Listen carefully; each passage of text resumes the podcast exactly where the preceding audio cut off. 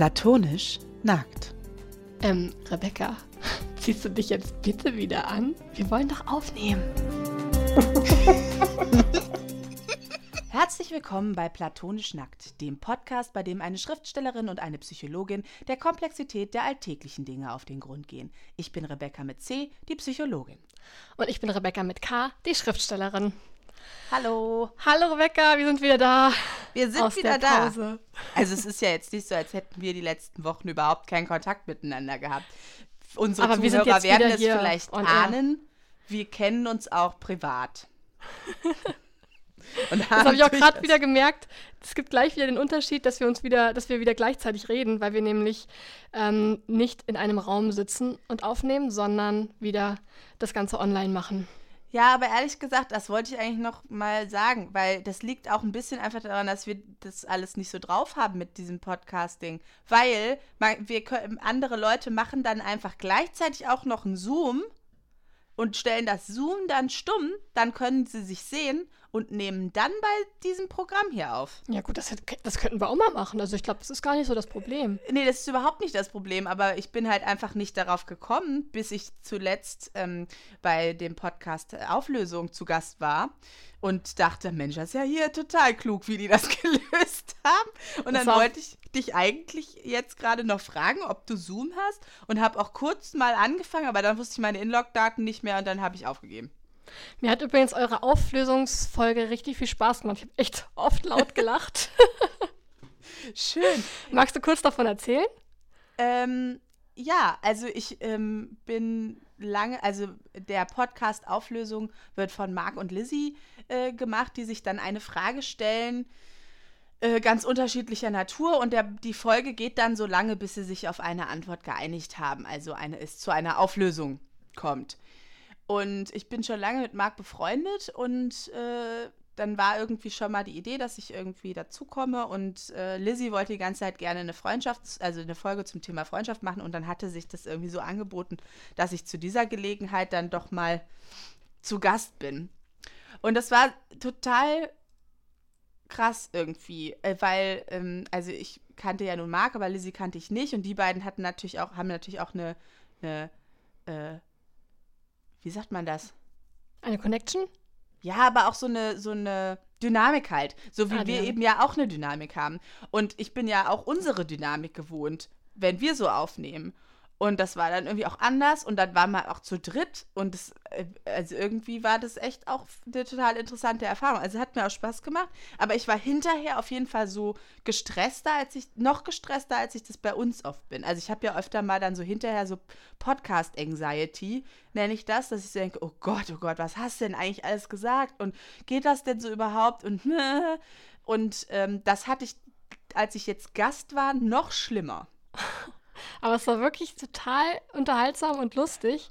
Und es waren noch viele spannende Sachen dabei. Und ich glaube auch gerade diese Diskussion, also das Thema von der Folge, kann ich ja mal kurz sagen, Ja. war, ähm, ab wann ist man befreundet? Und das Spannende an der Folge, finde ich, war auch, dass der Mann in der Runde das irgendwie überhaupt nicht spannend, also die ganze Zeit so dafür argumentiert hat, dass das keine richtige Frage ist, dass es egal ist, dass Freundschaft irgendwie an sich so nebenher läuft und man muss darüber gar nicht reden.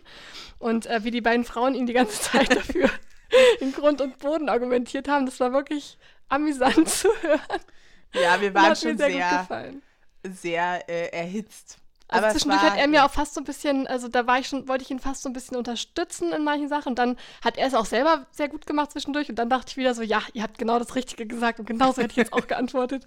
Und es war, das war spannend, weil ich glaube, dass diese Diskussion ähm, auch oft mit Männern passiert, so über wie wichtig ist das eigentlich und wie viel muss man darüber reden und ähm, ist das überhaupt ein interessantes eine interessante Thematik. Also das war, glaube ich, so ein bisschen stellvertretend für viele Diskussionen, die man auch so führt. Ja, ich weiß gar nicht, ob ich vorher schon mal so, ein- also eine, so eine Diskussion mit einem, also so ein Gespräch mit einem Mann geführt habe. Weiß ich ehrlich gesagt gar nicht. Ja, aber ich glaube, man könnte mit einigen. Ich, ich könnte, ja, vielleicht. Kann ja mal öfter solche äh, Streitgespräche vom Zaun brechen. Es war mal auf jeden gucken, Fall richtig äh, spannend. Sich halt, bei unserem Podcast ist ja auch eher, dass wir ähm, gemeinsam Themen erörtern. Und ich fand es auch spannend, so einen Podcast zu hören, wo es auch so viel gegeneinander geht und so eine Diskussion, wo man sich gegenseitig widerlegt und widerspricht und so. Das ist irgendwie auch ganz cool. Können wir auch mal öfter machen. ja, wir beide mit unseren Kritikfähigkeiten. Ja, ja, ist so die Sache, ne? Äh, Konflikt. Jetzt habe ich Kritik gesagt, ne? Konflikt. Aber Kritik geht natürlich auch nicht. Nee, Kritik finde ich auch kacke. Ja. Ähm, was mir gerade noch einfällt, wo wir gerade äh, den Podcast Auflösung empfehlen, wollte ich auch noch einen Podcast empfehlen. Das wollte ich eigentlich äh, letztens schon mal machen. Und Ja. zwar ist das der Podcast Frauenleben von Susanne Popp und ähm, Petra Hucke. Jetzt knurrt gerade mein Hund. Hey, ist doch alles gut. Ähm, und zwar reden die beiden über Frauen, die im 19. Jahrhundert gelebt haben und richtig, oder nicht nur 19. Jahrhundert, auch überhaupt in äh, früheren Zeiten. Ich bin gerade abgelenkt von meinem Hund, der ist ganz neu, aber darüber reden wir später. Also über Frauen in der Vergangenheit, die ähm, tolle oder spannende Sachen gemacht haben und die man heute kaum kennt. Und ich mag diesen Podcast total gern. Der ist auch wieder noch mal ein bis- bisschen anders wieder als unserer konzipiert, weil eine von beiden immer das Thema recherchiert hat und dann der anderen davon erzählt. Und das finde ich auch total schön. Und dann ähm, dadurch erfährt man ganz spannende Geschichten. Das ist auch gerade voll interessant für Autorinnen, finde ich, weil ähm, man dadurch auch einfach auf viele Ideen kommt für, für eigenes Schreiben und für eigene Geschichten. Also, ja, Hast du eine Folge, gern. die du besonders empfehlen kannst? Das ist die von Ada Lovelace, glaube ich. Die hat mich am meisten in letzter Zeit beeindruckt. Aber ich habe jetzt bin noch ein bisschen im Rückstand. Ich werde mir jetzt in den nächsten Tagen die nächsten noch anhören. Also von Auflösung ist meine Lieblingsfolge immer noch, es gibt einige gute, aber meine Lieblingsfolge ist immer noch, äh, welches ist das beste Spice Girl? Und ich finde, das ist auch eine wichtige Frage und ich bin einfach froh, dass sich der mal jemand gewidmet hat. Ähm, und wer dann die Folge gehört hat, kann dann gerne auch mit mir sozusagen eine, Dis- in eine Diskussion eintreten, weil ich bin gar nicht so einverstanden mit der Lösung am Ende. Also mit der Auflösung am Ende. Aber es ist eine hervorragende Folge. Stimmt, ich wollte es mir auch mal anhören und dann mit dir darüber reden. Das werde ich mal Ja. noch tun. Genau, das sollten wir noch tun. Ja, das Thema von heute hat sich ja gerade, also es hat sich eigentlich noch nicht angedeutet, aber ich weiß, dass es sich angedeutet hat. Ähm, unser Indem mein Thema, Hund geknurrt hat. in dem dein Hund geknurrt hat. Und äh, das Thema ist aber nicht Hunde, sondern äh, Entscheidungen. Genau. Zum Beispiel die Entscheidung, sich einen Hund zuzulegen. Rebecca, Ja. erzähl doch mal. Ich hatte jetzt schon länger zusammen mit meinem Freund darüber nachgedacht, ein Hund ähm, wäre toll. Aber das war immer so ein bisschen was in der Zukunft. Und jetzt irgendwie kam so in letzter Zeit immer mehr so der Gedanke auf, so irgendwie wäre doch jetzt ein schöner Zeitpunkt, gerade mit Lockdown und Homeoffice und viel Zeit. Und jetzt kann man sich auch ein bisschen kümmern und erziehen und so. Ähm, und dann war ich plötzlich total Feuer und Flamme und habe dann auf, der, auf einer Tierschutzseite, ähm, wo Hunde aus Rumänien vermittelt werden, ähm, in Familien in Deutschland und so weiter, äh, habe ich diesen total unglaublich süßen Welpen entdeckt mit so riesigen Ohren und ein Ohr hat er so aufgestellt, das andere hängt so runter und die sind viel zu groß für seinen sonstigen Körper.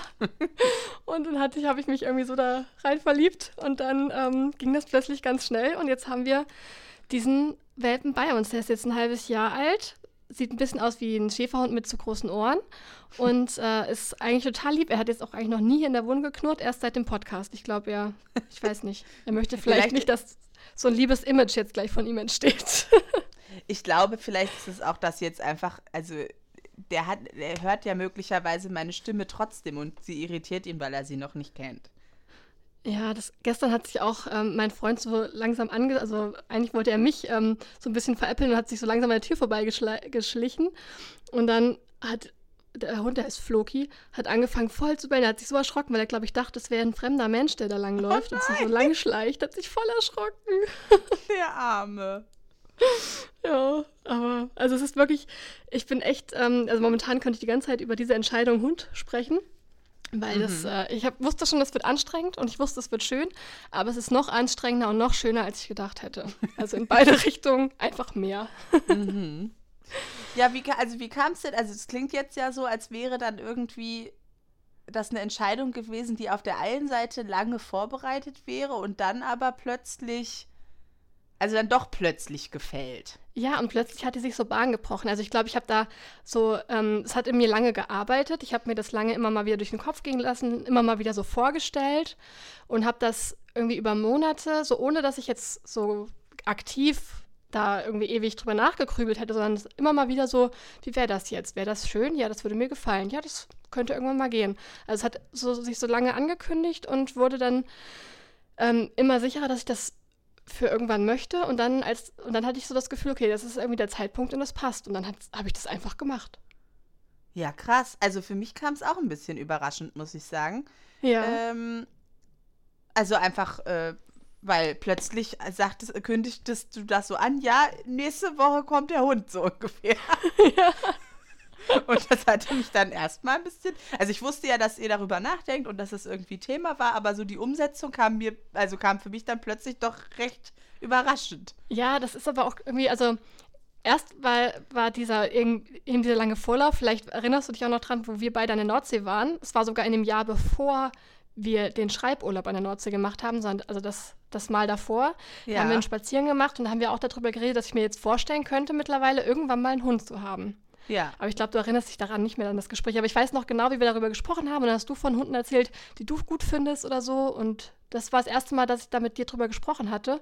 Und seitdem mhm. hat sich das schon so ein bisschen ist das so gereift. Und ich habe das aber jetzt nicht so forciert. Und jetzt, ähm, so durch diesen Lockdown, da hatte mein Freund vorgeschlagen, so, hm, vielleicht könnte es jetzt der Zeitpunkt sein. Und dann hat es mich irgendwie total gepackt. Und dann dadurch, dass ich diese Seite gefunden habe und diesen Welpen da gesehen habe, und dann ging plötzlich alles ganz schnell, weil die wollten gern, dass der vor dem absoluten Wintereinbruch da weg ist. Ähm, mhm. Ist ja auch besser, wenn er da nicht da im Kalten in diesem Shelter hockt. Und dann ging das plötzlich ganz schnell. das hat mich dann auch überrascht, wie schnell das plötzlich ging.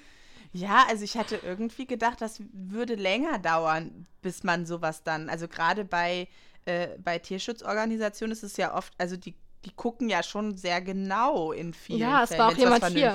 ist. Mhm. Ja, es war jemand hier und hat die Wohnung und uns angeguckt und hat uns noch ein paar Tipps gegeben und ähm, ja, und hat uns noch ein bisschen vorgewarnt, was alles, wie es alles läuft und was alles sein kann und worauf wir achten müssen und so. Und dann, zack, war er plötzlich in diesem Transporter und hier. ja, krass. Und Aber ich finde das auch, äh, hey, was ist denn los? was ist denn los? Er möchte Mann. auch mit podcasten. Ja, er sieht da irgendwas, aber ich weiß gar nicht was. Hat er die ganze Zeit nicht gemacht. Naja, äh, was wollte ich? Ich wollte eigentlich gerade noch was anderes sagen. Ja, ich habe nämlich oft eigentlich auch das Gefühl, dass mir eigentlich Entscheidungen auch so schwer fallen. Und deswegen überrascht es mich auch selber, dass mir diese Entscheidung gar nicht schwer gefallen ist. Hm. Wie ist das bei dir? Wie, wie siehst du Entscheidungen für dich? Ich finde das, also es kommt echt total drauf an. Hm. Ich kann mich mit Entscheidungen total schwer tun. Ich bin jetzt gerade dabei, dass ich mir einen Schreibtisch zulegen möchte was ich auch schon ungefähr, also das ist auch irgendwie schon seit Jahren klar, dass ich einen Schreibtisch brauche. Ja. Und dann, dann denke ich so, ja, Rebecca, ich könnte mal jetzt langsam hier einen Schreibtisch hinstellen. Und dann habe ich das gedacht und dann passiert auch erstmal so ein Jahr oder zwei nichts. Und äh, jetzt gucke ich dann halt irgendwie und ich war schon zweimal bei Ikea und ich habe mich schon dann und dann gefiel mir nichts und dann denke ich da noch drüber nach und dann fahre ich doch mal hin und gucke doch mal und das, was ich dachte, was mir nicht gefällt, gefällt mir dann doch wieder. Und ich kann das richtig, also ich weiß, dass ich das richtig lange so machen kann. Und dann mhm. habe ich halt auch nächstes Jahr um diese Zeit noch keinen Schreibtisch gekauft. Ja. Also irgendwann ist dann so der Punkt, da muss ich dann einfach sagen, so und jetzt mache ich das. Ähnlich ja. wie als ich mir dieses Jahr dann einen neuen Laptop gekauft habe. Nach zehn Jahren. Also mein Laptop war ja zehn Jahre alt und du hast ja schon sehr gelitten in dem ganzen Schreibprozess, weil der immer abgestürzt ist und alles ganz furchtbar war. Und bis ich dann irgendwie, beziehungsweise da war irgendwie dann so eher, dass ich gesagt habe, nee, mache ich nicht, mache ich nicht. Und dann irgendwann einfach entschieden habe, mache ich doch. Und dann brauchte ich noch so ein paar Tage, mich da irgendwie so mit, also zu beschäftigen, welcher es denn jetzt nun sein soll. Und dann ging das irgendwie schnell. Mhm. Mhm. Also entweder langer Vorlauf und dann mache ich es plötzlich oder ich tue lange so, als hätte ich mich dagegen entschieden und mache es dann doch. Das finde ich voll interessant. Ich habe jetzt letztens mal wieder Matrix geguckt. Aha. Und da sagt ja das Orakel ähm, zu dem Neo, äh, du hast dich schon entschieden, du musst jetzt nur noch verstehen, warum. Und irgendwie hat mich das so total gepackt, dieser Satz. Der geht immer mal wieder jetzt durch den Kopf. Ähm, und ich glaube, das ist wirklich oft so, dass man in sich drin schon eine Entscheidung gefunden hat, aber noch nicht sich selber noch nicht so richtig versteht, warum man das will und ob das richtig ist und dann dann halt irgendwie so ins Zweifeln kommt über die eigene Motivation und über die Gründe, ob es die richtigen Gründe sind und warum man sich so entscheidet. Aber und dass die Entscheidung oft darf. da ist. Und ob man es darf, ja. Ja.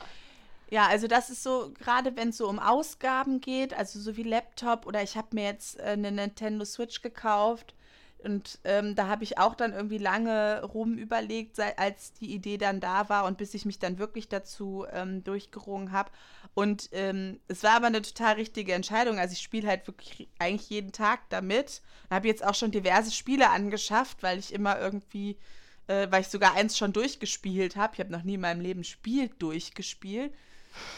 und es ist jetzt rückblickend auf jeden Fall die richtige Entscheidung gewesen. Es war auch, es war eine Investition durchaus, aber es war eine, die sich für mich jetzt so gelohnt hat. Aber ich finde es oft, also gerade wenn es so um größere Summen geht, total schwer, mir das zu erlauben und zu sagen, ja, mache ich jetzt. So, das mhm. gebe ich jetzt für mich aus.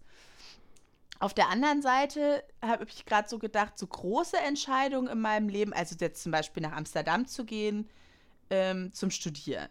Ich kann mich also ich weiß gar nicht, wie, wann ich diese Entscheidung getroffen habe. Ich weiß, ich erinnere mich an den Moment, wo meine Mutter sagte, mehr so halb im Scherz, ja, du könntest ja auch in den Niederlanden studieren. Und dann war ich quasi da.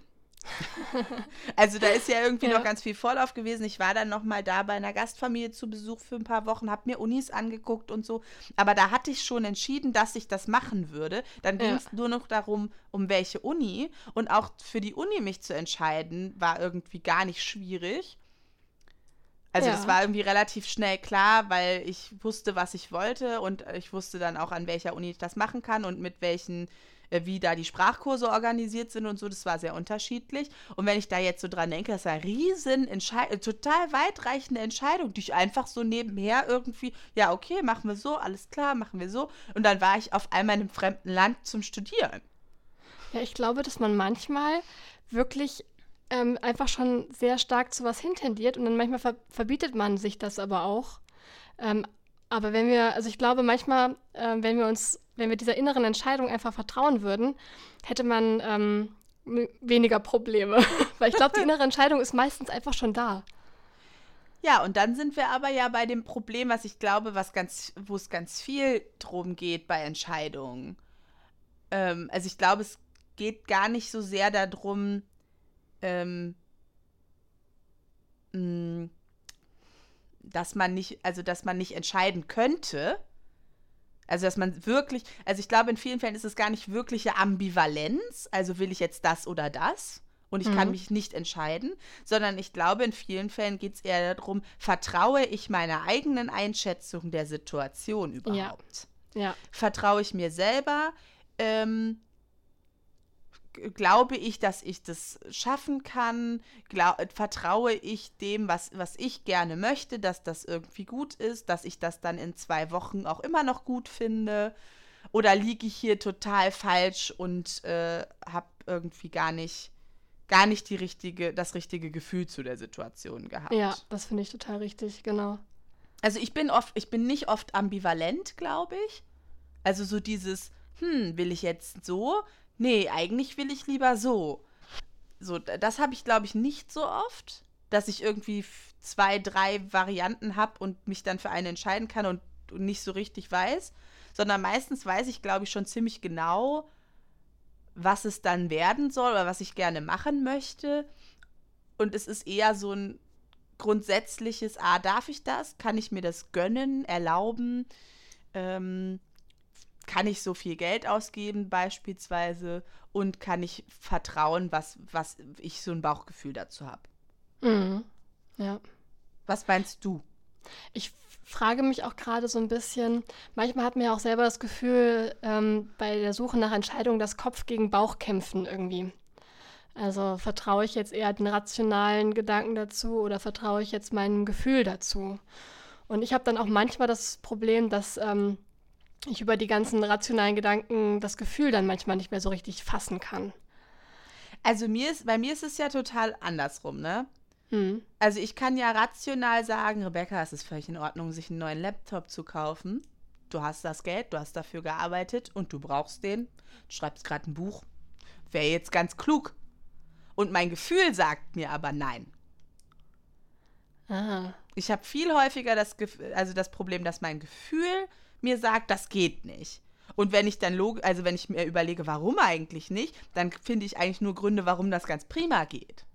Aber vielleicht ist das nicht unbedingt das Bauchgefühl, sondern das sind, glaube ich, die Selbstzweifel. Das ist, glaube ich, so dieses, ähm, das, also so, so sehr brauche ich das doch gar nicht. Ich kann doch auch ohne, ich bin das doch jetzt nicht. Also meine Arbeit ist doch das jetzt nicht wert, dass ich dafür so viel Geld ausgebe.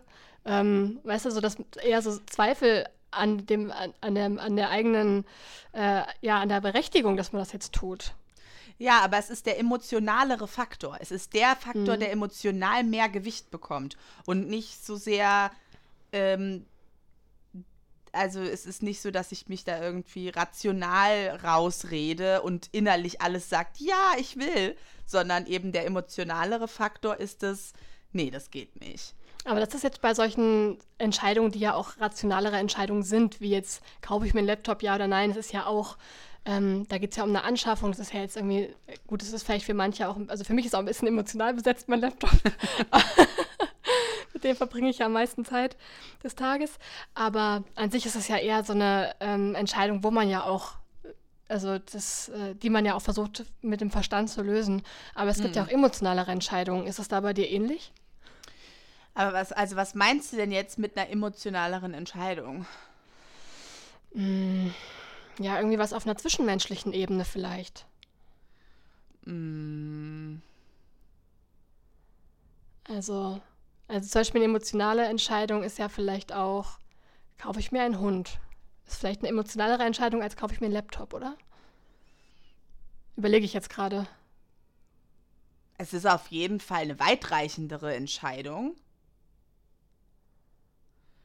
Aber es kommt natürlich sehr darauf an, was emotionaler besetzt ist. Ja, Weißt du? aber ich meine, also vielleicht auch, es ist jetzt nicht so das beste Beispiel, aber, Aber vielleicht so eine Trennung oder so. Zum ja, Beispiel. genau, eine Trennung. Ob ich mich das ist ein, von ja, jemandem trenne oder ob ich mit jemandem zusammenziehen möchte genau, ja. oder solche ob ich mit jemandem in den Urlaub fahre. ja. Sowas? Hast du da Mhm. auch, dass du rational sagst, ja, ist super Idee und emotional dich bremst oder andersrum? Oder ist es da irgendwie anders gelagert? Ähm, muss jetzt kurz mal nachdenken.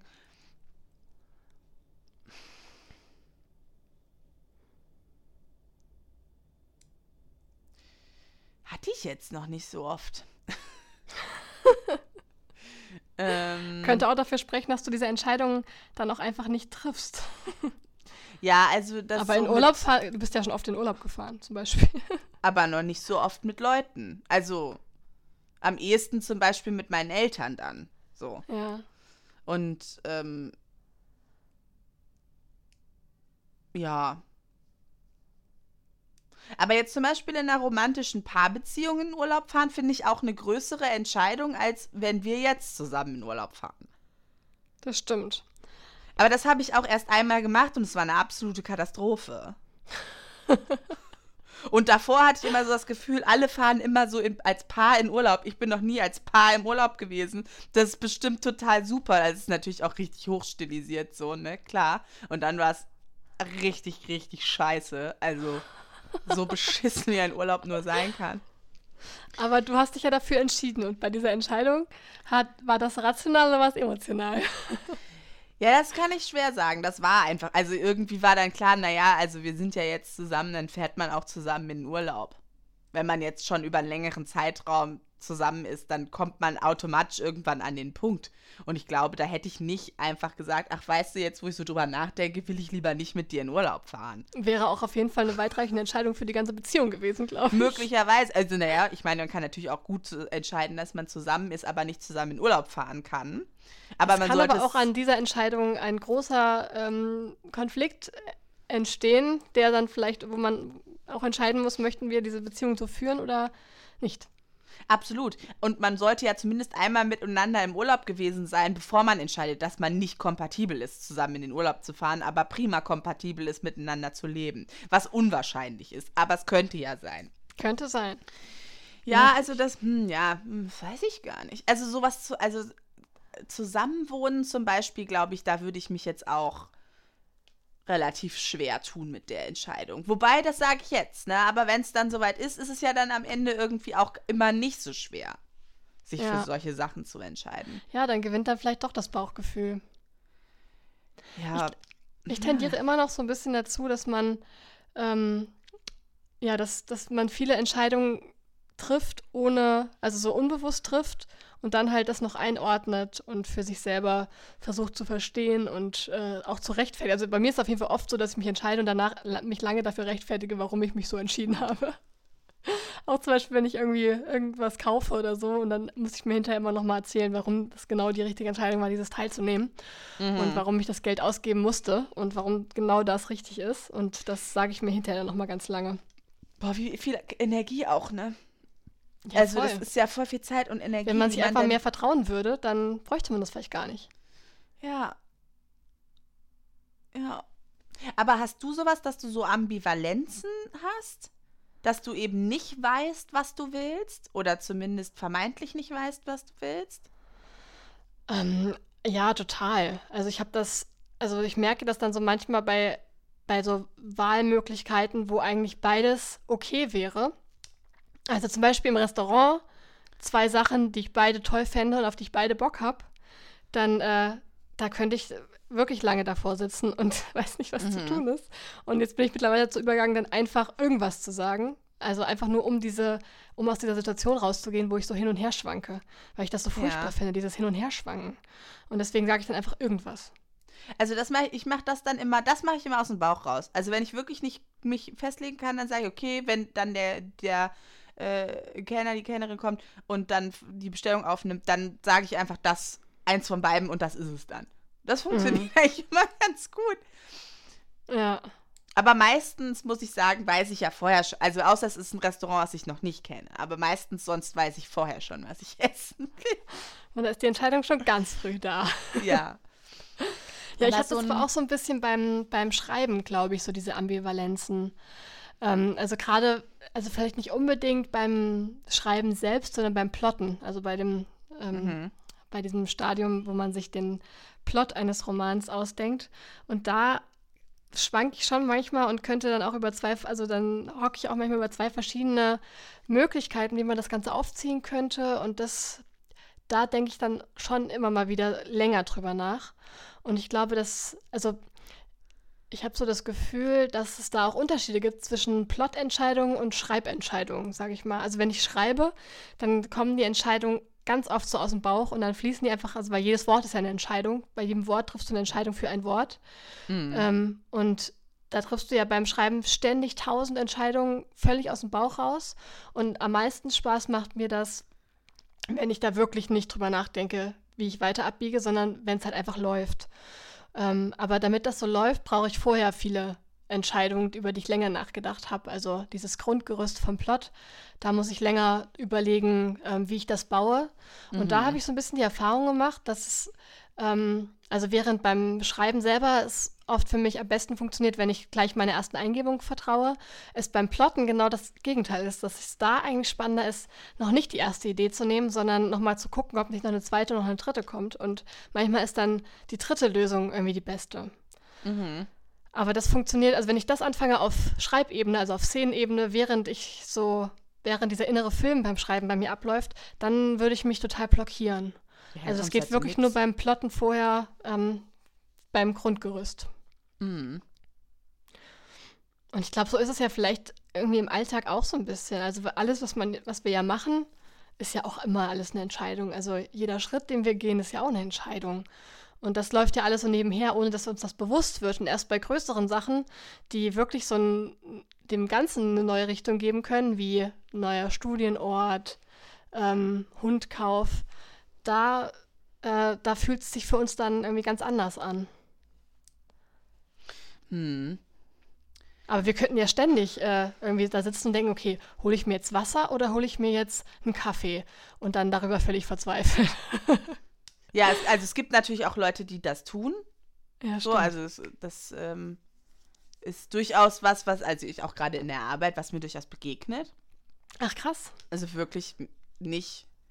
Also es eigentlich dieses ständige Grübeln auch, okay, was ist das jetzt? Also auf, auf kleinster, kleinster Ebene, sodass man eigentlich zu gar nichts mehr kommt. Das gibt's schon auch. Und das ist aber eben ja genau das so. Es passiert dann ja auch nichts, außer dass ich abwäge, abwäge, abwäge. Aber ähm, wenn ich wirklich, also das Micromanaging eigentlich mache, dann komme ich nicht mehr zum Leben. Woher kommt denn sowas? Ach, das kann, das kann jetzt äh, im Rahmen einer Angststörung sein. Das kann natürlich aber auch im Rahmen von Persönlichkeitsstörungen sein, also eine zwanghafte Persönlichkeitsstörung, wenn wirklich alles einfach auch ganz, ganz genau perfekt sein muss.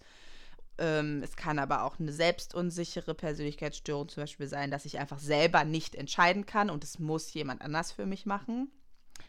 Und ich muss mhm. dann aber auch jeden Schritt, den ich gehe in meinem Leben, irgendwie mit jemandem abklären. Mhm.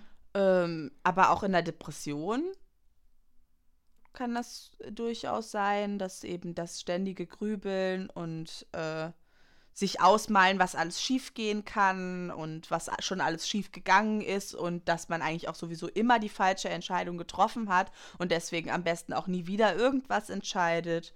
Also das kann, es sind ganz unterschiedliche, ähm, unterschiedliche Ausprägungen, in denen das sich äußert, aber es ist eigentlich nicht so selten, wenn ich jetzt gerade so drüber nachdenke, dass es ein Problem mit Entscheidungen gibt. Mhm. Also es äußert sich bei ganz verschiedenen Persönlichkeitsstörungen oder Krankheiten oder so. Ja, also es ist in, in einer Reihe von psychischen Störungen ist das durchaus was, was man gar nicht so selten findet. Oh. Und es führt dann eben oft dazu, dass auch einfach nichts mehr passiert. Also im Zweifelsfall bleibt man zu Hause was ja auch eine Entscheidung ist, ne? Ja, natürlich. Also es ist ja am Ende immer alles eine Entscheidung.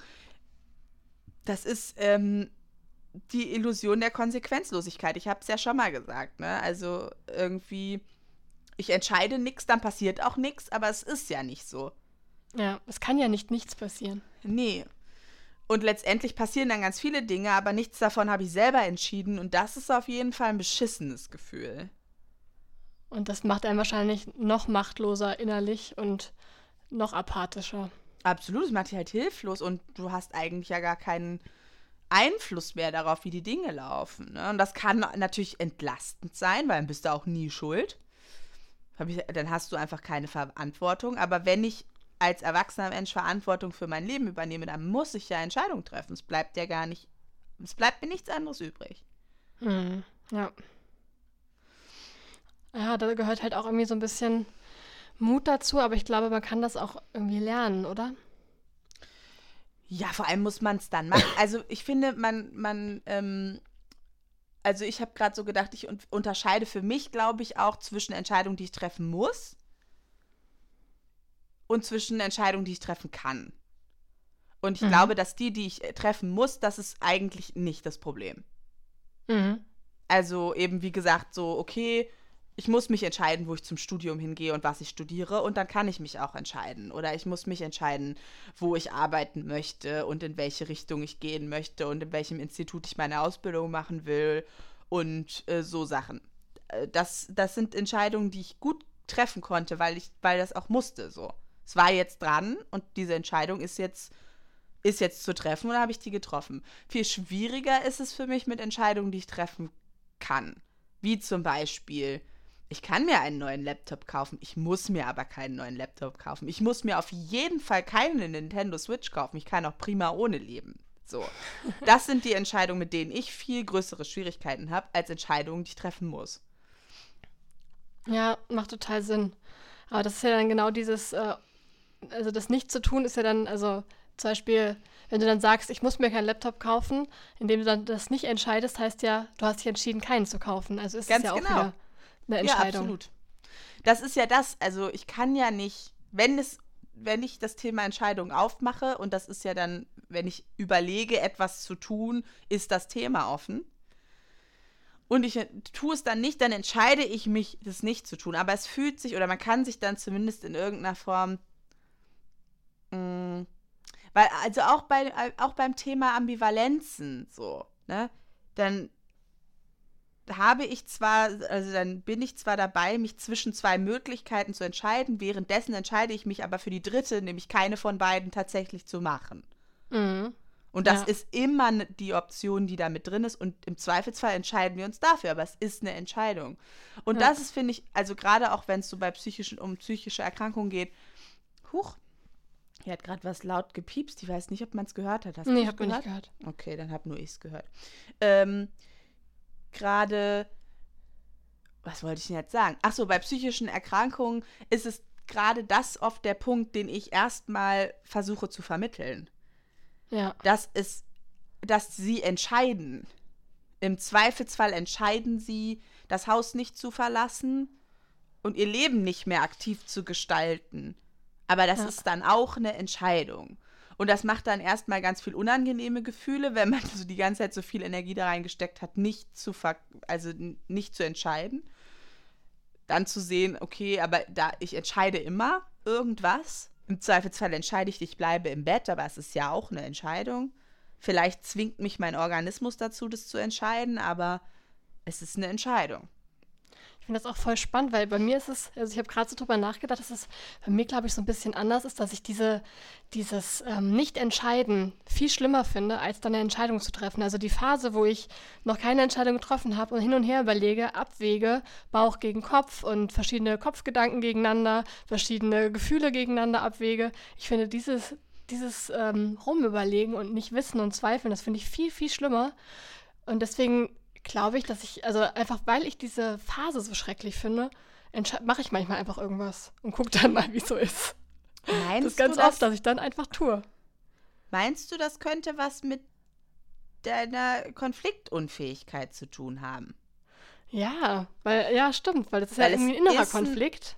Ja, es ist ein innerer Konflikt. Es ist nicht harmonisch, weil irgendwie noch eine unklare äh, Sache irgendwie am Laufen ist. Und ja, es könnte so oder so. Und es gibt auch für alles gute Gründe. Und es ist natürlich erstmal nicht so eine harmonische, wir sind uns einig innerlich ähm, Ja, voll. Situation. Habe ich gerade so gedacht.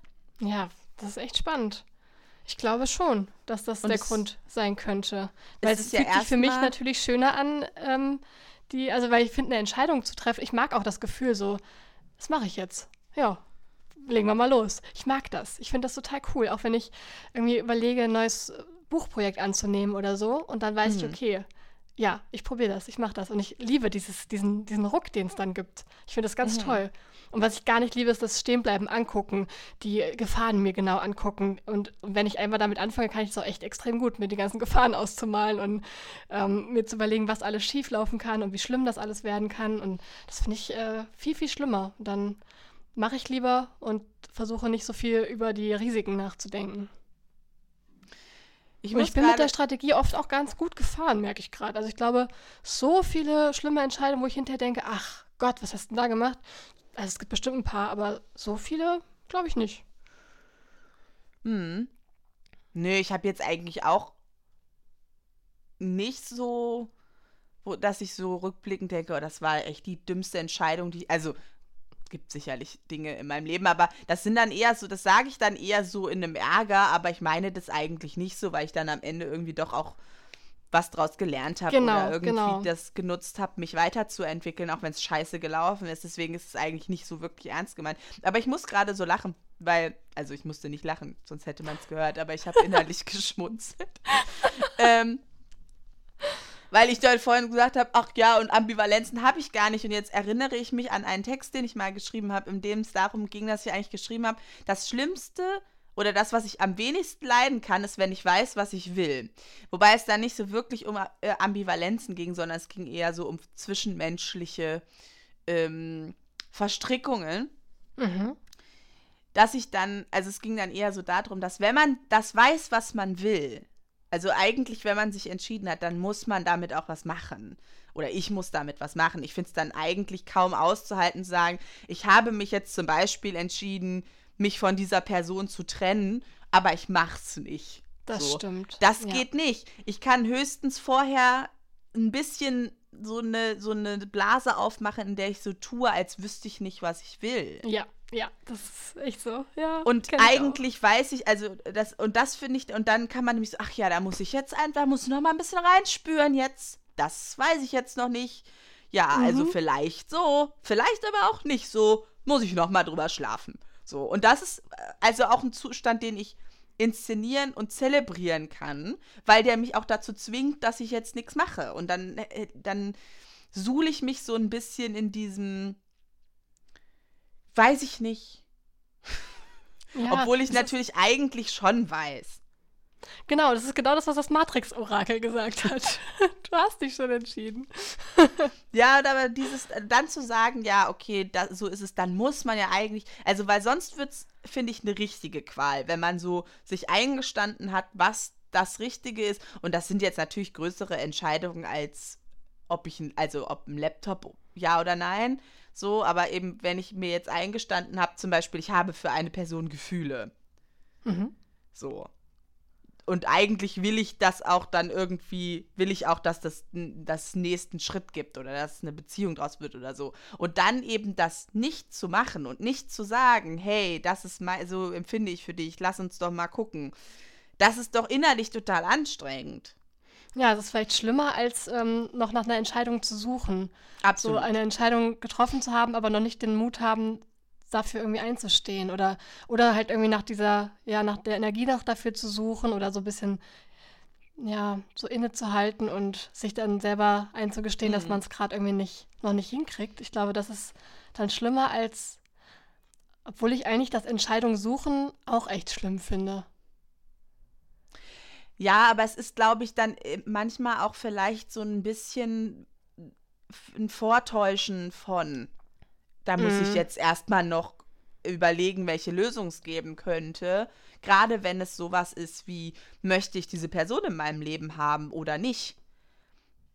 Ja. Ist es, glaube ich, gar nicht so sehr, also es ist eher so ein Vortäuschen von, da, ist, da bin ich mir noch nicht ganz klar, weil sonst muss ich ja ein Risiko eingehen, sonst muss ich ja einen Konflikt eingehen.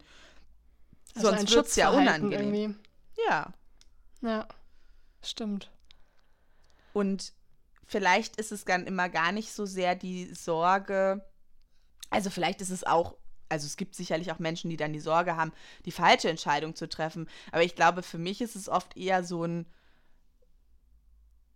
eine Angst vor Ablehnung, weil dann sitzt du nämlich da und dann hast du schön deine Entscheidung getroffen, aber die andere Person zieht nicht mit und dann hast, ist ja auch egal so, ne? Ja, ja. Und dann ist dann, also oder eben nicht, nicht den Konflikt einzugehen und zu sagen, hey, eigentlich will ich gar nicht mehr so viel Kontakt oder so. Das ist ja alles auch irgendwie schwierig. Und dann kann man sich ja ein bisschen zurückziehen auf dieses, ach, das ist also wirklich jetzt auch eine schwierige Situation. Da weiß ich jetzt auch noch gar nicht, wie ich mich positionieren will. Mhm. Ja, ich frage mich gerade so vor dem Hintergrund, ob es eigentlich so richtig falsche Entscheidungen gibt. Also vielleicht gibt es die so bei sehr, Aktien. sehr ja, genau, bei so sehr rationalen, finanziellen, ähm, ja, bei solchen Entscheidungen, vielleicht so die, die man auch also an der Arbeit fällt, so strategische Entscheidungen vielleicht. Da gibt es vielleicht schon falsche Entscheidungen. Aber kann es, also ich frage mich gerade, ob man so wirklich emotional falsche Entscheidungen, ja, vielleicht objektiv betrachtet von außen, aber für einen selber ist es ja vielleicht trotzdem wichtig und nötig, das so zu machen. Ich glaube im Zweifelsfall natürlich, wenn man gegen seinen wenn man gegen sich selber geht. Ja, ja, stimmt. Das glaube ich, also, naja, das ist dann vielleicht auch nötig, weil dann geht es noch nicht anders. Dann kann man vielleicht eben die Beziehung noch nicht beenden oder den Job nicht kündigen oder sich selbstständig machen oder so. Vielleicht geht es noch nicht, aus welchen Gründen auch immer. Deswegen würde ich das auch nicht als falsche Entscheidung bezeichnen. Mhm weil das weil, auch ja. Mut erfordert und Kapazitäten und vielleicht muss man auch erstmal noch das ein oder andere über sich und die Welt lernen, bevor man das entscheidet, also bevor man die Entscheidung umsetzen kann. Ja. Ja, ich glaube echt so vielleicht also von außen betrachtet und irgendwie dann im großen Ganzen kann man vielleicht hinterher sagen, ja, das hätte ich damals vielleicht ein bisschen anders machen sollen, aber in dem Moment ist es, hat es bestimmt auch immer was Richtiges und ich glaube, dieser Gedanke kann einem vielleicht auch selber so ein bisschen Sicherheit geben, ähm, und auch so ein bisschen den Druck nehmen, dass man unbedingt jetzt wissen muss, was das Richtige ist, weil man darf halt Frage, halt auch mal was Dummes machen. muss man halt auch einfach manchmal. die Frage ist natürlich, ähm, hat es dann was Richtiges oder sind wir als Menschen dazu in der Lage, aus Dingen, die scheiße waren, was zu machen, wovon wir was haben? Und damit würde ich fast schon bei diesem Resilienzthema auch wieder anschließen. Ne? Mhm. Also es gibt sicherlich Situationen, da würde ich, also jetzt, zum, wenn ich jetzt zum Beispiel drüber nachdenke, eine äh, ne Frau in einer Gewaltbeziehung oder so, mhm. dann würde ich ja nicht sagen, dass die das erlebt hat, was Gutes. Ja, Aber stimmt, möglicherweise ist, ist sie dazu in der Lage, dann am Ende daraus eine Stärke zu ziehen, die sie anders, die sie sonst vielleicht anders oder langsamer oder irgendwie anders gelagert bekommen hätte. So, mm. ne? Mm. Von daher ja, ist es eben auch so die Frage, ja, ist es, ist es so, dass alles irgendwie immer so was Gutes hat oder sind wir einfach grundsätzlich dazu in der Lage, aus, aus der größten Scheiße irgendwie noch was zu machen, womit man irgendwie was anfangen kann? Stimmt. Aber wenn das so ist, dann kann man eigentlich wirklich nicht daneben greifen dann ist alles super. Wenn wir sagen, grad, wir sind ja. dazu in der Lage, die größte Scheiße noch irgendwie zu verarbeiten und damit irgendwie zu hantieren, dass wir hinterher sagen können, ist alles so gekommen, wie es sollte, dann können wir doch wirklich frei in der Gegend drum entscheiden. ja, aber jetzt gerade dieses Beispiel mit der Frau in der Gewaltbeziehung hat mir jetzt doch zu denken gegeben. Weil es gibt natürlich auch, wie du vorhin auch gesagt hast, diese Entscheidung gegen sich selbst. Ähm, ja. Also, die man, wo man hinterher dann wahrscheinlich schon sagt, okay, das und das habe ich da jetzt zwar für mich rausgelernt, dass also aus diesen ähm, Situationen, in denen ich war, daraus bin ich jetzt so und so hervorgegangen, aber trotzdem war es ja, hätte es eine andere, bessere Entscheidung gegeben.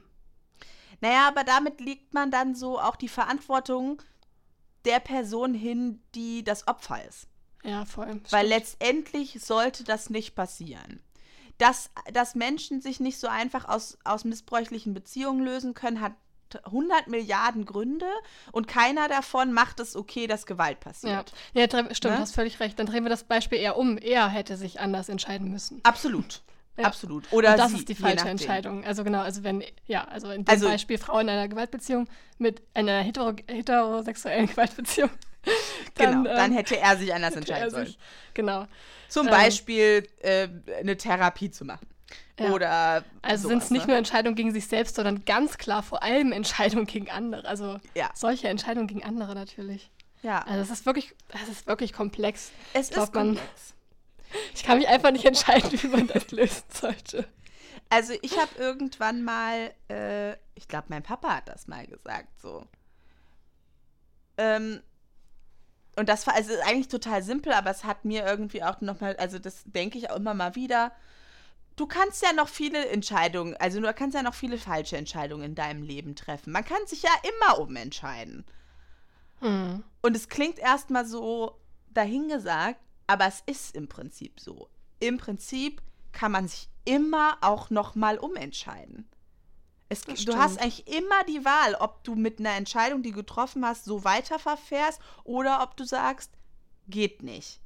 Es gibt natürlich Entscheidungen, also ich meine, es gibt sicherlich Entscheidungen, die wirklich sehr schwer reversibel sind, wie zum Beispiel ein Kind zu bekommen oder so. Es das ist stimmt. nicht so einfach, sich dagegen zu entscheiden. Ja. Ähm, deswegen gibt es einfach auch Situationen, da sollte man wirklich mal in sich gehen und sich wirklich genau überlegen, ähm, was man denn da macht. Oder auch mit einem Hund. So, klar kann man sich dann noch dagegen entscheiden, wenn man sich dafür entschieden hat. Und das machen auch ganz, ganz viele Leute. Aber es ist schon cooler, wenn man sich sicher ist. Und dann ja. ist es vielleicht auch mal nicht so super und anstrengend oder braucht man da viel Zeit und Energie für. Und deswegen ist es gut, dass man sich da vorher Gedanken drüber macht, was das eigentlich auch bedeutet für einen selber und die Lebensrealität. Aber grundsätzlich kann man sich eigentlich gegen fast alles nochmal umentscheiden, außer mhm. Suizid. Erfolgreicher Suizid, da kann man sich dann nicht nochmal umentscheiden. Das stimmt. Aber sonst kannst du dich immer trennen. Nach 25 Jahren kannst du dich trennen. Nach 50 Jahren Ehe kannst du dich scheiden lassen. Äh, du kannst auch eine Freundschaft beenden, die schon sehr lange gehalten hat. Du kannst immer deine Sachen packen im Prinzip und die Stadt verlassen und dir einen anderen Job suchen. Dass wir das nicht alle ständig machen, okay, aber grundsätzlich könnten wir das. Mhm. Ja, ich glaube, also ich tendiere gerade so ein bisschen dazu zu sagen, wahrscheinlich ist es schon trotzdem auch gut mit diesen, ähm, also dass man diese Abwegphase, diesen inneren Konflikt auch ein bisschen aushält und da ein bisschen reingeht und das nicht sofort mit äh, irgendeiner Bauchentscheidung löst, ähm, um sich auch schon alleine, also auch wenn die Entscheidung dann schon gefallen ist, wie jetzt zum Beispiel für Hund, also auch wenn man das dann schon will, halt das Gute daran ist ja, dass man sich dann trotzdem schon mal bewusst macht, was sind dabei die Nachteile, was sind die Einschränkungen, worauf mhm. muss ich achten.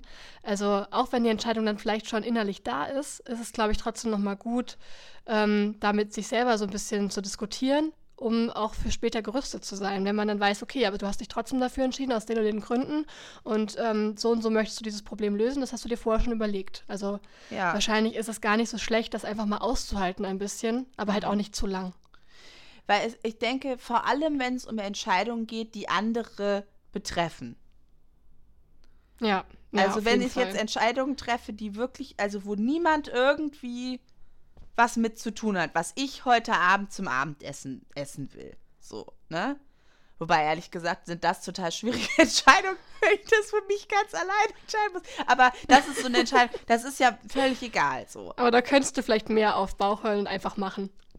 Ja, das habe ich jetzt auch geübt, auf jeden Fall. Aber ähm, das sind so Entscheidungen, glaube ich, da kann man auch ein bisschen entspannter sein. Und natürlich, je mehr Leute damit irgendwie äh, involviert sind und betroffen sind, wenn ich eine Entscheidung treffe, desto schwieriger ist es vielleicht, die zu treffen.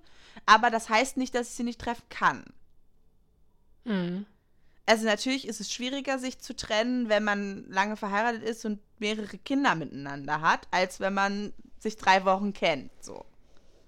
Ja, absolut. Ist ja auch gut, dass das schwieriger ist, weil das äh, will man sich ja auch gut überlegen. Und dann. Ja. Ich Immer auch, wenn ich. Vielleicht sind auch die Entscheidungen, ähm, also gerade so weitreichende Entscheidungen, wo man dann hinterher Probleme mitkriegt, vielleicht auch die, wo man zu wenig drüber nachgedacht hat. Ja. Also, Oder halt, wo jemand anders für dich entschieden hat. Also wenn man mhm. sich so irgendwie mitreißen lässt oder denkt so, ach, naja gut, dann die will das jetzt von mir, der will das jetzt von mir, dann machen wir das jetzt mal so und sich selber gar nicht überlegt hat, will ich das eigentlich? Mhm. Ja. Stimmt, wenn man ein bisschen fremdbestimmt ist dabei. Ja, ich glaube, das ist halt auch so ein schwierig. Also einmal die Schwierigkeit, so eine, kann ich, vertraue ich meiner eigenen Einschätzung, meinem eigenen Gefühl zu Sachen und fühle ich mich verpflichtet, den Erwartungen anderer zu entsprechen. Was ja. häufig, glaube ich, auch ein bisschen Hand in Hand geht, weil ich denke, dass wir, äh, wenn wir lernen, dass wir für andere oder für deren Gefühle und deren Wohlbefinden verantwortlich sind, insbesondere wenn wir das in der Kindheit erleben, ähm, ist es total schwer, auf, also auf sich selber zu gucken und zu sagen, ja, das magst du jetzt blöd finden oder das ist vielleicht für dich jetzt schade, aber für mich ist das gut, deswegen entscheide ich das so. Und dann wären wir da beim Thema Abgrenzung, was sicherlich nochmal eine andere Folge in Anspruch nehmen wird.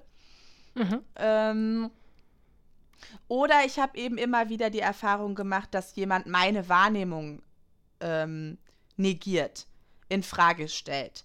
Also gerade wenn, also gerade in der Kindheit, wenn ich immer wieder, und das ähm, machen Eltern total oft, weil es auch schwer ist, sich in die Erlebniswelt eines kind, äh, Kindes äh, hineinzuversetzen. Und alleine der Satz, es gibt doch keinen Grund zu weinen, ist mhm. schon ein Satz, der dem Kind vermittelt, das, was du gerade erlebst, ist falsch.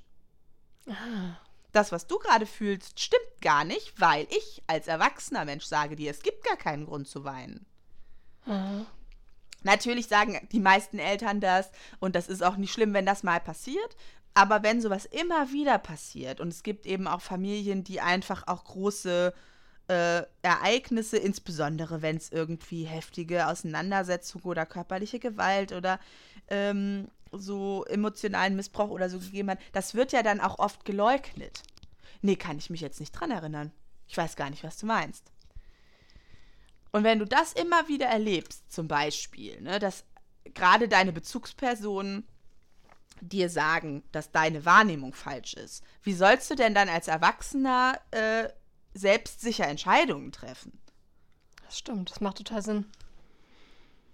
Also entweder das, ne, also es gibt natürlich, also es ist ja alles immer komplex, aber das ist so ein, ein großer Faktor, denke ich, so im Sinne von vertraue ich meiner eigenen Wahrnehmung und so Parentifizierung, also wenn Kinder in eine Elternrolle kommen, also verantwortlich sind für die Eltern ähm, und sehr früh in so einer Überforderung sind, ich muss jetzt hier irgendwie gucken, dass es Mama und Papa gut geht und Verantwortung bekommen für die jüngeren Geschwister sehr früh oder eben immer wieder so verantwortlich gemacht werden für die Emotionen ähm, der Eltern oder eben auch zum Beispiel mh, hm, äh, die, die Rolle des eines ähm, Elternteils übernehmen müssen, wenn der gegangen ist und dann irgendwie Vertraute der Eltern werden, dass es dann natürlich auch total schwer ist zu sagen ähm, oder bei sich zu bleiben und seinen eigenen Wünschen irgendwie nachzugehen und nicht die ganze Zeit alle anderen noch mitzudenken. Hm, ja. So als Beispiele, was, was das möglicherweise, wenn es so richtig schwierig ist. Und was würdest du da ähm, raten, wenn man das bei sich so bemerkt? Was Therapie. man tun könnte? Therapie. also grundsätzlich rate ich das ja immer. Ähm, naja, also ich finde es wichtig, dann auch erstmal sich das anzugucken hatte ich ja sicherlich auch schon gesagt. Ähm, und einfach mal dem, dem G Gedankengang so nachzugehen, wirklich. Und sagen, aha, es fällt mir total schwer, Entscheidungen zu treffen. Was macht denn das für ein Gefühl, wenn ich Entscheidungen treffen muss? Ist das Angst? Ist das Schuldgefühl? Weißt du, das sind ja, das könnte ja, das weist ja schon in eine Richtung, womit es vielleicht zusammenhängt. Und dann kann man, dann kann man mal gucken, wo einen das so hinführt, führt in der Assoziation. Mhm. Und letztendlich ist es eben einfach dann auch echt Übungssache. Also zu sagen, mh, mm,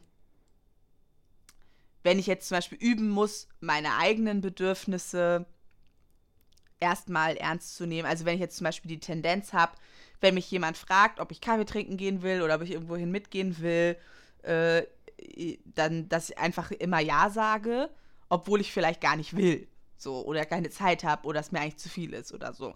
Dann kann es hilfreich sein, auch mal zu üben, das sozusagen zu verzögern und sagen, da muss ich nochmal drüber nachdenken, ich schaue nochmal in meinen Kalender und melde mich dann nochmal. Mhm. Und dann bin ich aus der Situation raus und kann erstmal spüren, was will ich denn? Und das geht, wenn ich, wenn ich, wenn ich Schwierigkeiten habe, ähm, mich da abzugrenzen von anderen, ist es einfacher, wenn ich aus dem Kontakt raus bin. Ja. Weil im Kontakt werde ich wahrscheinlich immer wieder verführt, die andere Person ins Zentrum zu stellen. Mhm. Und wenn ich mir selber nicht vertrauen kann oder das Gefühl habe, mir nicht zu vertrauen, dann ist es auch eine Übungssache. Da muss man vielleicht nicht mit den größten Entscheidungen anfangen, aber einfach mal mit, also einfach mal mit kleinen Sachen anfangen und dann mal gucken, wie sich das anfühlt, wenn man das für sich entschieden hat und das dann auch so gemacht hat. Mhm. Wie man das wollte. Und dann einfach mal gucken, ist das denn dann wirklich so falsch? Oder mhm. ähm, ja, wie geht's mir denn damit, wenn ich das einfach mal entschieden habe? So.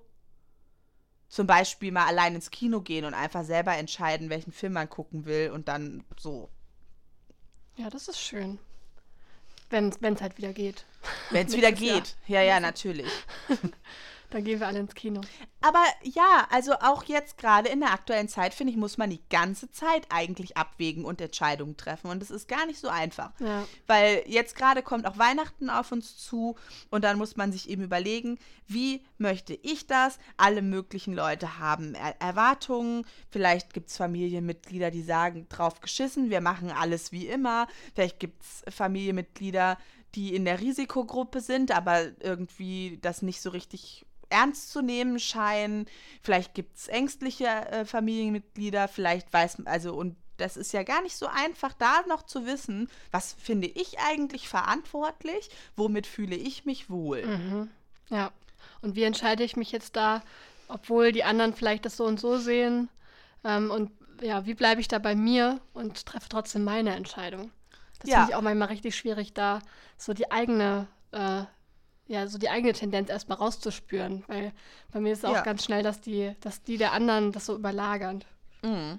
Also ich fand das ähm, gerade dann auch so im Sommer äh, gar nicht so einfach, wenn dann irgendwie sich Leute getroffen haben und allen und es allen irgendwie auch so ein bisschen egal zu sein schien und ich dann so dachte, hm, Mir ist Oder dann- nicht egal. Ja, und dann ist man aber irgendwie so schnell auch so da drin und dann hat man das Gefühl, ah, jetzt habe ich den Absprung verschafft, verpasst, ich hätte von Anfang an dann Nein sagen sollen, weil jetzt genau diese Fremdbestimmung, die du vorhin meintest, ne? wenn man so eine Entscheidung trifft, die man gar nicht selbst getroffen hat, sondern die Ja. andere so ein bisschen für einen getroffen haben und man hat sich dann so mitziehen lassen. Und vielleicht merkt man dann auch erst so währenddessen, oh, eigentlich fühle ich mich damit jetzt nicht so wohl. Und dann kann man sich ja aber immer noch umentscheiden. Dann kann man sich immer noch umentscheiden, auf jeden Fall. Also, ähm, das ist halt dann, aber das ist, glaube ich, echt so was, was wir jetzt die ganze Zeit eigentlich machen müssen. Zu entscheiden, wie er, also, ja, wie ernst nehme ich das? Wie unwohl fühle ich mich? Wie genau möchte ich mich an Vorsichtsmaßnahmen halten? Aus welchen Gründen auch? Mache ich das, weil es mir vom, vom Staat auferlegt ist oder mache ich das, weil äh, ich da andere Gründe für habe? Und wie gehe ich dann damit um? Und jetzt gerade halt um Weihnachten rum muss man Mhm. da, glaube ich, ein paar größere Entscheidungen treffen. Das stimmt. Da steht einiges an. Da können wir das üben. Ja. Weil also ich, also ich weiß für mich, ich äh, werde mich nicht wohl damit fühlen, irgendwie jetzt ähm, erweiterte Familie zu sehen, die ich halt sonst nicht sehe. Hm. Ja. Vor allem mit, der, mit dem Wissen, so ja, man kann jetzt die Beschränkungen über Weihnachten lockern, aber dann stehen wir halt im Januar da. So, das wird so sein. Ja. Es werden sich alle möglichen Leute treffen, sie fahren überall im Land rum und dann wird das so sein, dass die Fallzahlen wieder hochgehen. Also nach allem, was wir jetzt so beobachten konnten, wird das sehr wahrscheinlich so sein. Und dann weiß ich das für mich, dass ich das nicht will. Aber ich weiß das, oder ich bin mir ziemlich sicher, dass es auch sicherlich in meiner Familie oder in meinem Bekanntenkreis Menschen geben wird, die das vielleicht nicht so nachvollziehen können oder die das anders sehen. Und dann steht man da und muss sich irgendwie positionieren. Und gerade dieses Thema ist ja wirklich ähm, recht hitzig teilweise diskutiert. Und da ist aber auch gut, wenn man für sich selber da auch diese, äh, diese Überlegungen alle gemacht hat und diese Argumente für sich selbst auch gefunden hat und dann dazu auch stehen kann. Auf jeden Fall. Weil ich habe keinen Bock, dann Weihnachten zwar mit meiner Familie da zu sitzen im größeren Kreis, mich dann aber die ganze Zeit unwohl zu fühlen und gestresst zu sein. Ja, das macht ja auch keinen Sinn. das Auf macht gar überhaupt gar keinen Fall. keinen Sinn. Ja. Und das, ähm, ja, dafür muss man sich dann natürlich auch ein bisschen kennen und irgendwie äh, wissen, wie man auf bestimmte Sachen reagiert. Und ja, das ähm, muss auch jeder dann, glaube ich, selbst entscheiden. Da gibt es einfach immer noch keinen richtigen Fahrplan für so eine Pandemie-Sache. Das stimmt.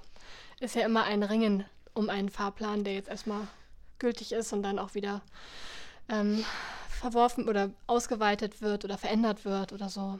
Mm. Rebecca, mir ist gerade noch was aufgefallen. Ja, Wir haben vergessen, unsere Impulse vorzubereiten. ja, dann entscheide ich jetzt einfach, dass heute keine gibt. Lassen wir sie heute einfach mal ausfallen. Ja, Ich hatte also jetzt ich eben meine, noch eine Idee für das Kreative.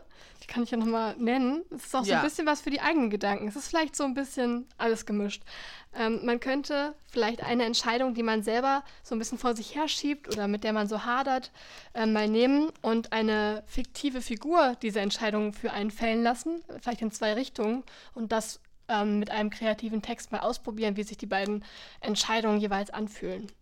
Mhm. Das ist doch schön. Und ich finde, ich habe, glaube ich, auch heute Impulse gegeben. Und du auch. Die Leute müssen dann jetzt halt mal die selber rausgefunden haben beim Hören. Das ist doch ein guter Plan. Dann ähm, entscheiden wir jetzt, dass wir damit am Ende sind, oder? Für heute. Ja, ich glaube schon. Schön. Also ich, wir haben sicherlich nicht alles erschöpfend besprochen, aber das macht ja nichts. das geht ja auch nicht.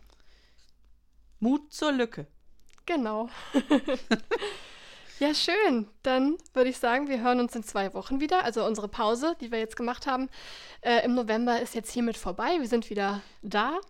Wobei wir vielleicht noch kurz entscheiden müssen, weil dann ist nämlich die nächste Folge. Dann wäre nämlich, nächste Folge ist dann am 11. Dezember und dann ist ja auch schon Weihnachten und Neujahr. Genau, wie wir es an Weihnachten machen, werden wir dann nochmal nächste Woche sagen, äh, nächstes Das Mal sagen. Entscheiden wir im Laufe der nächsten zwei Wochen. Genau, so machen wir es. Okay, Alles Ja. klar. Dann, dann macht's gut. Bis in zwei Wochen. Tschüss. Das war platonisch nackt. ja, dann würde ich mich jetzt wieder ausziehen, okay?